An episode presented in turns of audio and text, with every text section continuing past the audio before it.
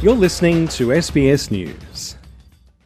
Happy World Pride! Sydney 2023! Joy and celebrations filled the air as marchers closed out the 2023 World Pride festivities with a walk across the Sydney Harbour Bridge.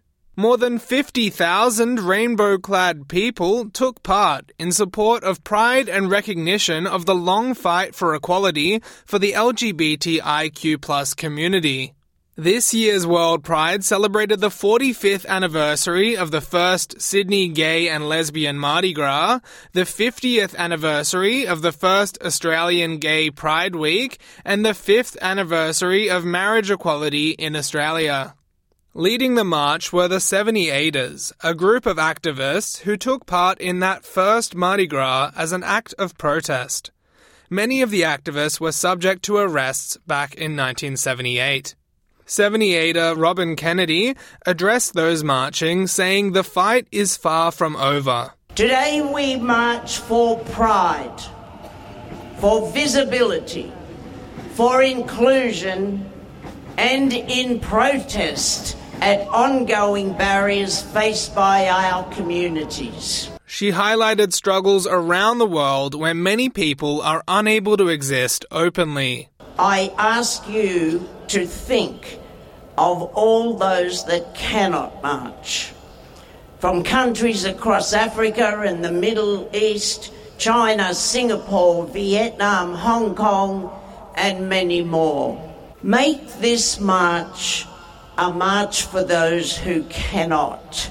One of the participants, Dean Kapitangara, spoke about the struggles for progress in his home country. We're here for Sydney World Pride, particularly because our country, the Cook Islands, is currently working and fighting hard to decriminalize, decriminalize homosexuality, and until they do, our safety and security will always be in question. Prime Minister Anthony Albanese was one of the first to march across the bridge in a show of support. This is a great celebration of unity.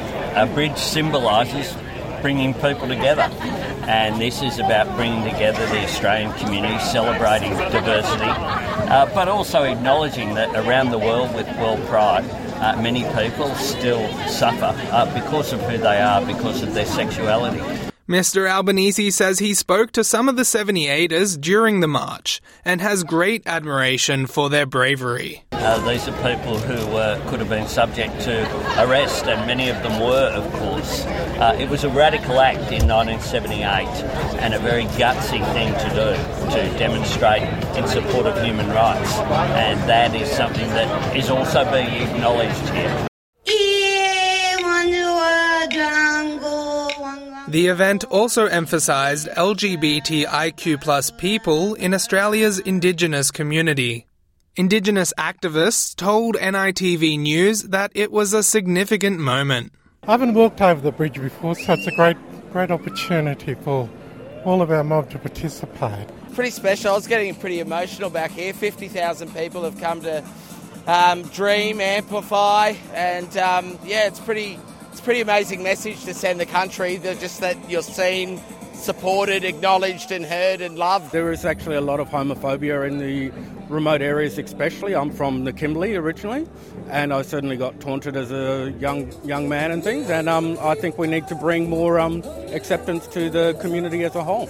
After the march, community members had one last celebration to look forward to, with an evening concert in the domain of central Sydney to close out the final celebrations of World Pride 2023.